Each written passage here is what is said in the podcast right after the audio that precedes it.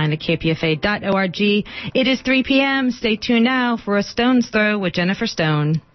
Happy ending, nice and tidy.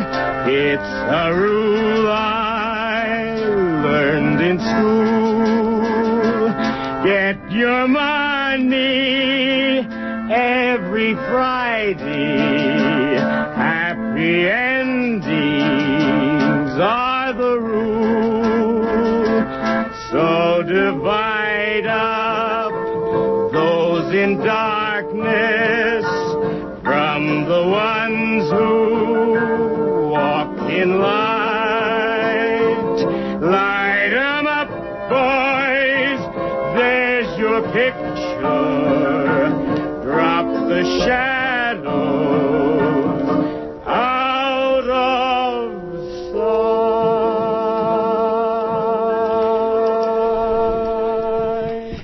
This is Jennifer Stone with Stone's Throw today. Today is a Tuesday. Um, let's see. I think it's still July. Right. It's July the 17th, 2012. Now, on this date, or perhaps it was yesterday, uh, anyway, more than half a century ago in 1959, Billie Holiday died, um, only 44, Lady Day, some people called her an icon, an artist, essential to our culture. Yes, the past is always present. Um, yes, whatever was, is. She's now a part of the heart of our nation. She was also, of course, a woman, a black musician, part of the song, the music that accompanied the 20th century. You know, you've always got to have a theme playing underneath, yes. I was listening to Billie Holiday uh, in the small hours last night. Hmm, didn't sleep much, got to me, I'm afraid. I think maybe it's my age. Uh, Ah, I don't want to indulge in what um, Toni Morrison, one of Toni Morrison char- characters, talks about rememory.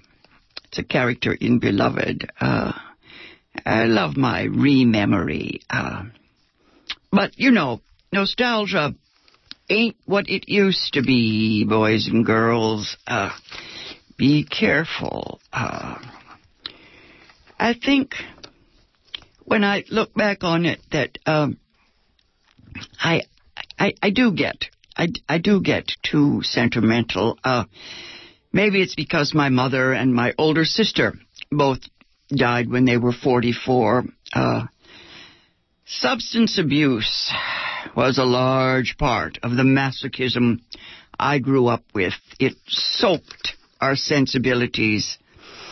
Actually, um, if I remember correctly, it was a subject for shame when I was very young. Uh, at the same time, it was kind of the fashion to die for love, at least for women, especially women poets, women artists. Uh, of course, it wasn't love, really, just heartbreak. Uh, romanticism kills, of course. That's all over now. Nobody does that anymore in today's world, you know. Uh, you you've got to be your own man. Uh, your only choice, well, you got to be either a feminist or a masochist. You can't be both. I thought about that stuff. Well, you know, as the dawn came up this morning, uh, uh-huh, pain. David Remnick, the editor of the New Yorker, he says, there is no pain. We will not publish. Uh, anyway, he was writing about Nora Ephron, who recently died at the age of 71. Uh, uh, a long life, but uh, certainly more of a life than the women uh, I've been talking about. I think Ephron had leukemia. Uh, David Remnick points out that while Nora Ephron was sometimes compared to the uh, the late satirist Dorothy Parker, she, Nora, did not suffer Dorothy Parker's, um, let's call it, her dark side, uh, the alcoholism, the tragic sense, um, uh, abortions, all that weepy stuff. Uh, as Edna St. Vincent Millay says, weepers are the sea's brides. I mean this the drowning way. Whether it's Dorothy Parker or Edna St. Vincent Millay, my mother and my sister were devoted to the works of the, uh, let's just call them the romantic women poets of the early 20th century. Of course, they loved the 19th century Victorians as well. Uh, I know that in today's world, we're supposed to be grateful that so many women writers don't need all that stuff anymore. We don't need to suffer. We don't need to have a dark side. Uh, I don't know. Some people insist that you have to suffer for your art. Uh, it's a toss up. I had so many stories about the uh, the Brontes in that little parsonage uh, in Yorkshire, but I'll save those for another time. Uh, I think uh, Gertrude Stein would be the best example of a woman writer who had fun, uh, lots of fun, who lived a positive existence and had a lifelong, terrific love affair with Alice Toklas. Uh, she had a few bumps when she was young, but uh, I think Gertrude Stein is the uh, what is it? The my guide for the new age. Uh, on the other hand, Dorothy Parker had some fun too. Uh, I think maybe some of her fun came out of the, well, the experience that she had that was so grim that, you know, she had to, um, she had to fight that, as she says. Uh, well, she said that um, humor is not so much a weapon as it is a shield. She said it can never be a weapon, but it can be a shield. I think it's both. Anyway, laughter can be rebellion. I think, yes. I think, uh, is that? Uh, Freud says that. He says that that's the way, one of the ways to fight. Uh, as Parker says, though to good I never come, inseparable my nose and thumb. Here's a couple of Dorothy Parker's quips. I just love these short, short poems. Yes two volume novel. We used to use this in, when I was in college. Yes, we put this on the mirror. Two volume novel. The sun's gone dim and the moon's turned black. For I loved him and he didn't love back. anyway, Dorothy, I think Dorothy, uh, Dorothy nailed it. Um, Here's another one I love uh, called Anecdote. Someone said the other day, said, I'm in my anecdotage. I remember Ronnie Reagan in his old age, I, I used to say that he did government by anecdote. Dorothy Parker writes, So silent I, when love was by, he yawned and turned away, but sorrow clings to my apron strings.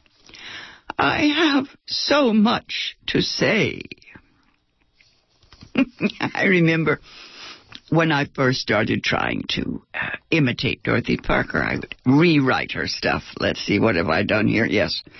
I wrote, Oh, but satire swells my beaten breast. I have so much to slay.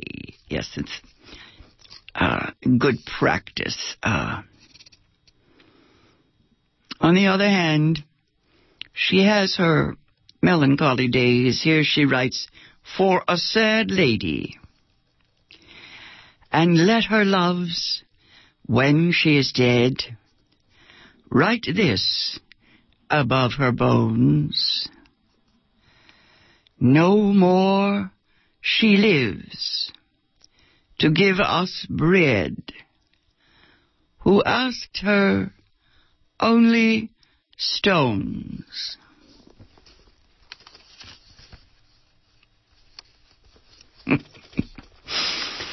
My mother loved this kind of um, this kind of satire. It's called comment. Oh, life is a glorious cycle of song, a medley of extemporanea. And love is a thing that can never go wrong. And I am Marie of Romania. and unfortunate coincidence. By the time you swear you're his, shivering and sighing, and he vows his passion is infinite, undying. Lady, make a note of this. One of you is lying. I think maybe my favorite is uh, inventory. Four be the things I am wiser to know. Idleness, sorrow, a friend and a foe. Four be the things I'd been better without. Love, curiosity, freckles, and doubt. Three be the things I shall never attain. Envy, content, and sufficient champagne. Three be the things I shall have till I die. Laughter and hope and a sock in the eye.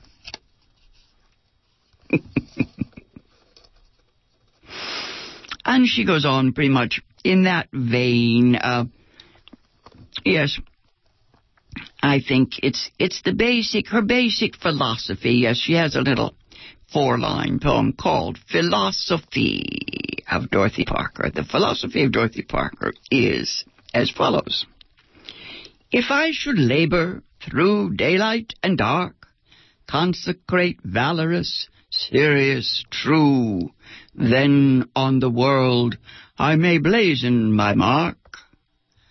And what if I don't? And what if I do?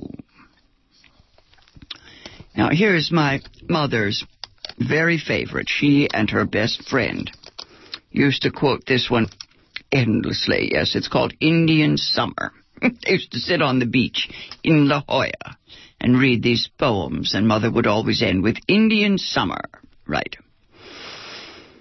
In youth, it was a way I had to do my best, to please and change with every passing lad to suit his theories. But now I know the things I know, and do the things I do. And if you do not like me so, to hell, my love, with you. I think, yes, I think most of these poems I'm reading from Laments for the Living. Um, mm-hmm.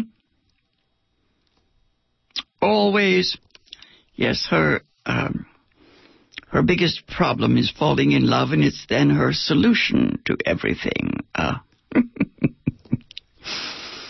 uh, one more in that vein. This one is called Observation. Then we'll go into a little bit more of Dorothy's background. Observation. If I don't drive around the park, I'm pretty sure to make my mark. If I am in bed each night by ten, I may get back my looks again. If I abstain from fun and such, I'll probably amount to much. But I shall stay the way I am because I do not give a damn. of course, she did. She always did give a damn. I'm looking here for uh, some notes I made years ago. I reviewed a uh, a biography of uh, Dorothy Parker written by Marion Meade.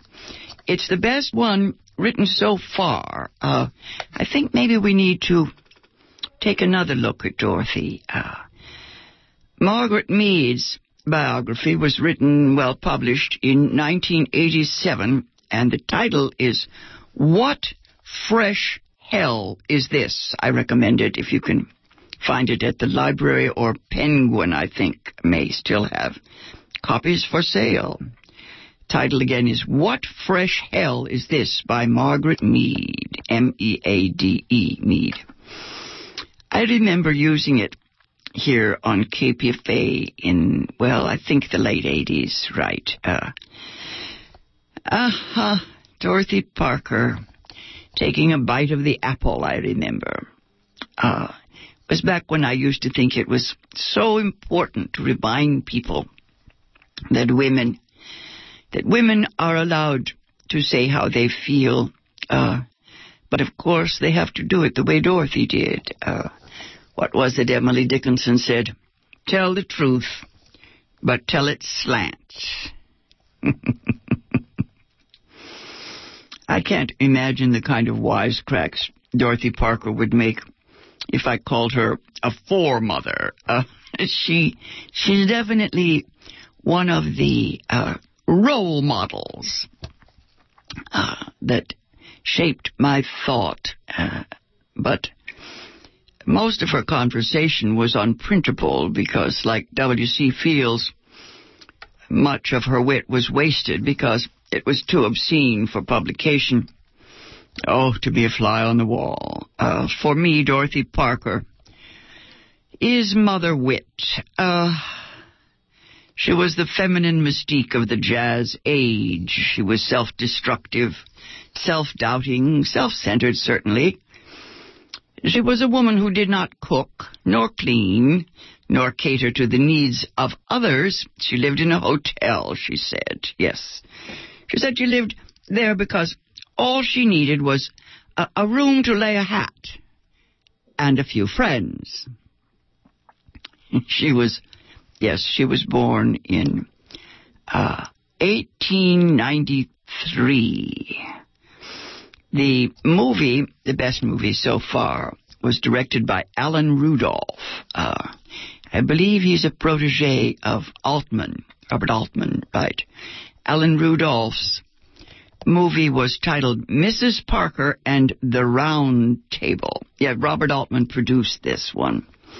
Uh, I'm sure you can find that. I'm sure it's available in the video stores. Uh, I liked, I liked the portrait of the 1920s. I'm not sure about the characters. It's so hard. Uh, Edna Ferber, dear, dear. Uh, anyway, you know, they uh, they presented us with the the folks at the Algonquin Round Table. Uh, you know, Alexander Woollcott, Robert Benchley, all those people. Um, I was thinking, yes, Jennifer Jason Lee played Dorothy Parker.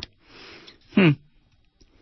Oh well, I'll think about that tomorrow. Um, she she certainly tried hard, and I liked her readings of the poems. But I I wish I could make a movie about Dorothy Parker. My title would be "Girls Who Wear Glasses." You remember the the line, "Girls uh, who let's see, men never make passes." at girls who wear glasses. That always hurt my feelings. I think, I think I would like to make a careful film of her play, The Ladies of the Corridor. Uh, that play was produced on Broadway in 1953. It closed after six weeks.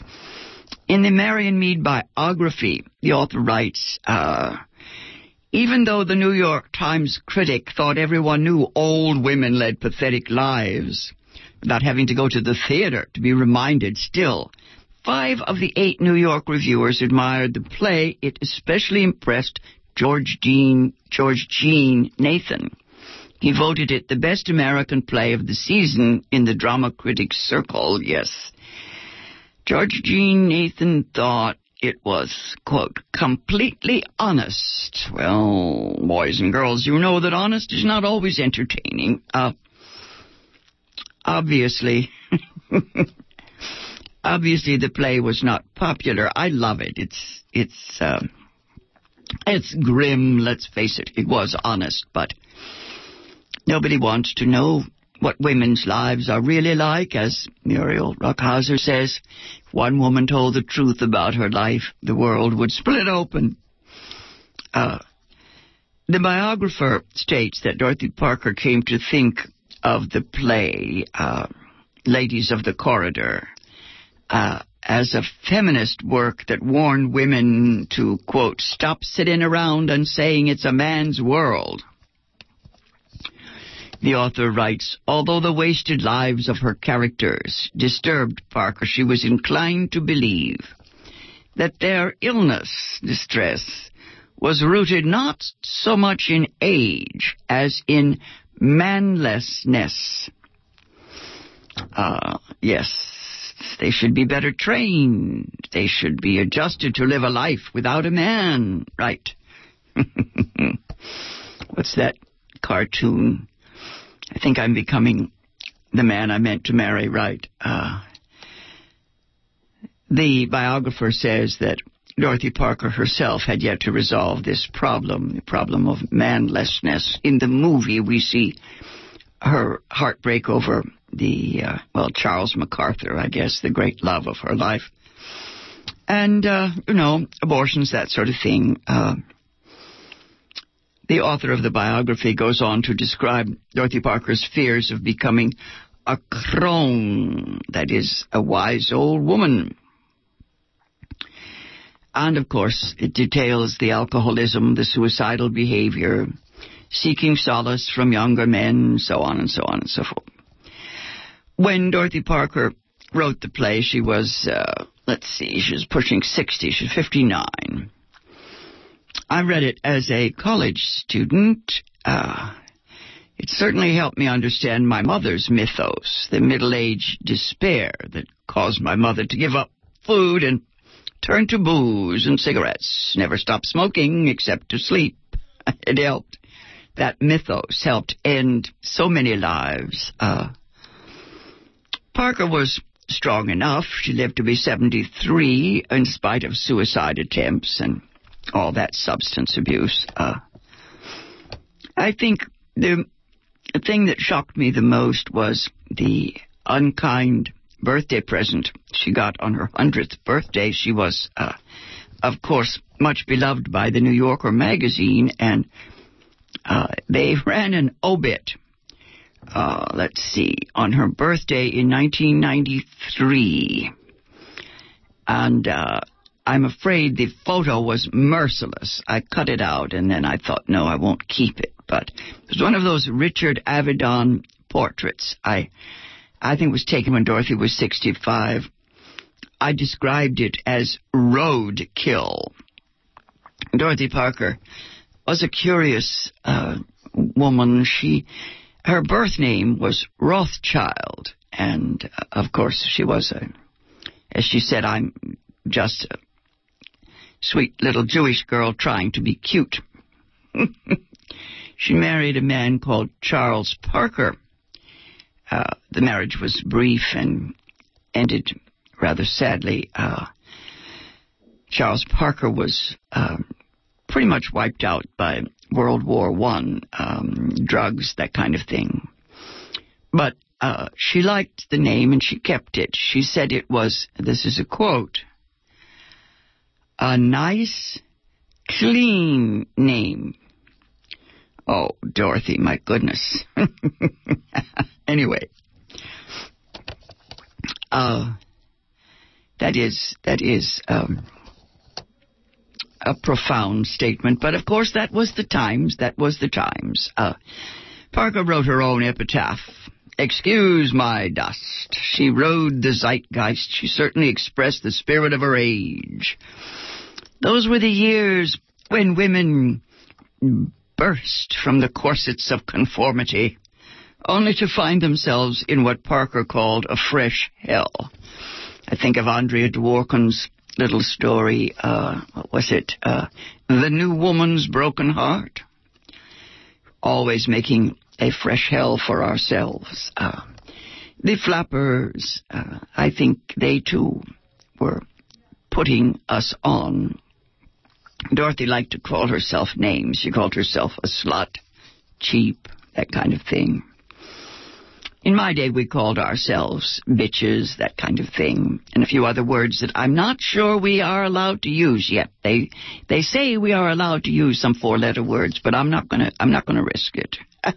anyway, the truth is that the sexual mores of her time are not that different than the sexual mores of ours, blind alleys of impotence, inadequacy, Victorian hang-ups.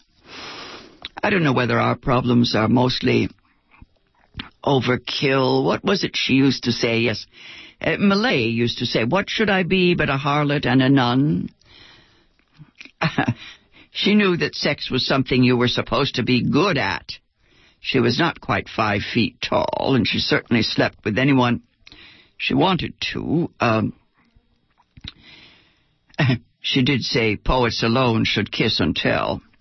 She was too fond of her dear friend Robert Benchley to sleep with him. Probably wise.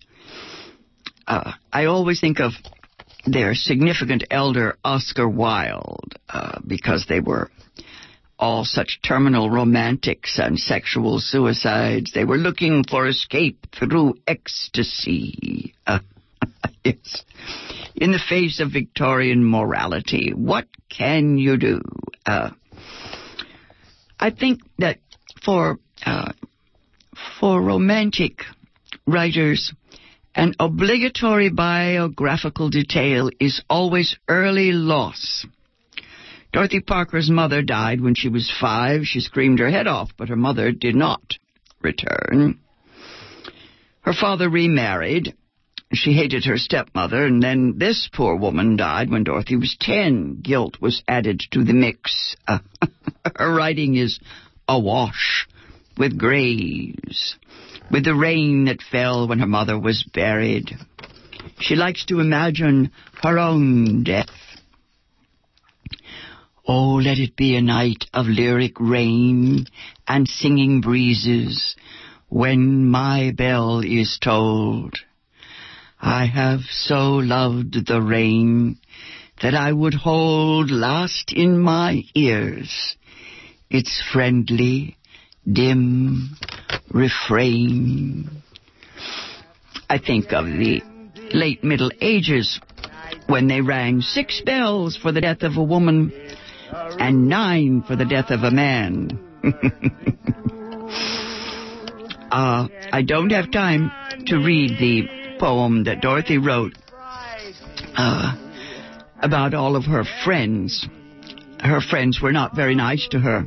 Uh, never mind, next time, next time. She left her estate to the NAACP, and her executor, Lillian Hellman, said she must have been drunk when she did it. This has been Jennifer Stone. I'll be back on the air next week at this same time. Till then, go easy, and if you can't go easy, go as easy as you can.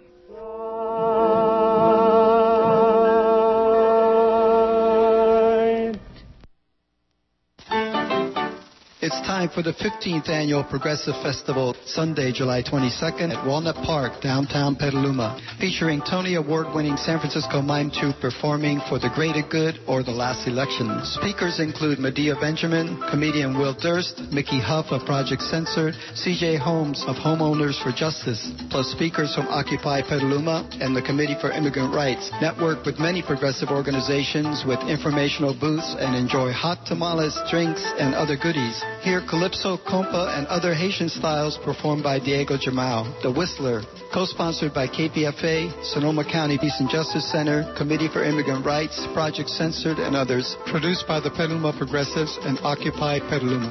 Benefits several nonprofits. Wheelchair accessible. For more information, call 707-763-8134 or see progressivefestival.org.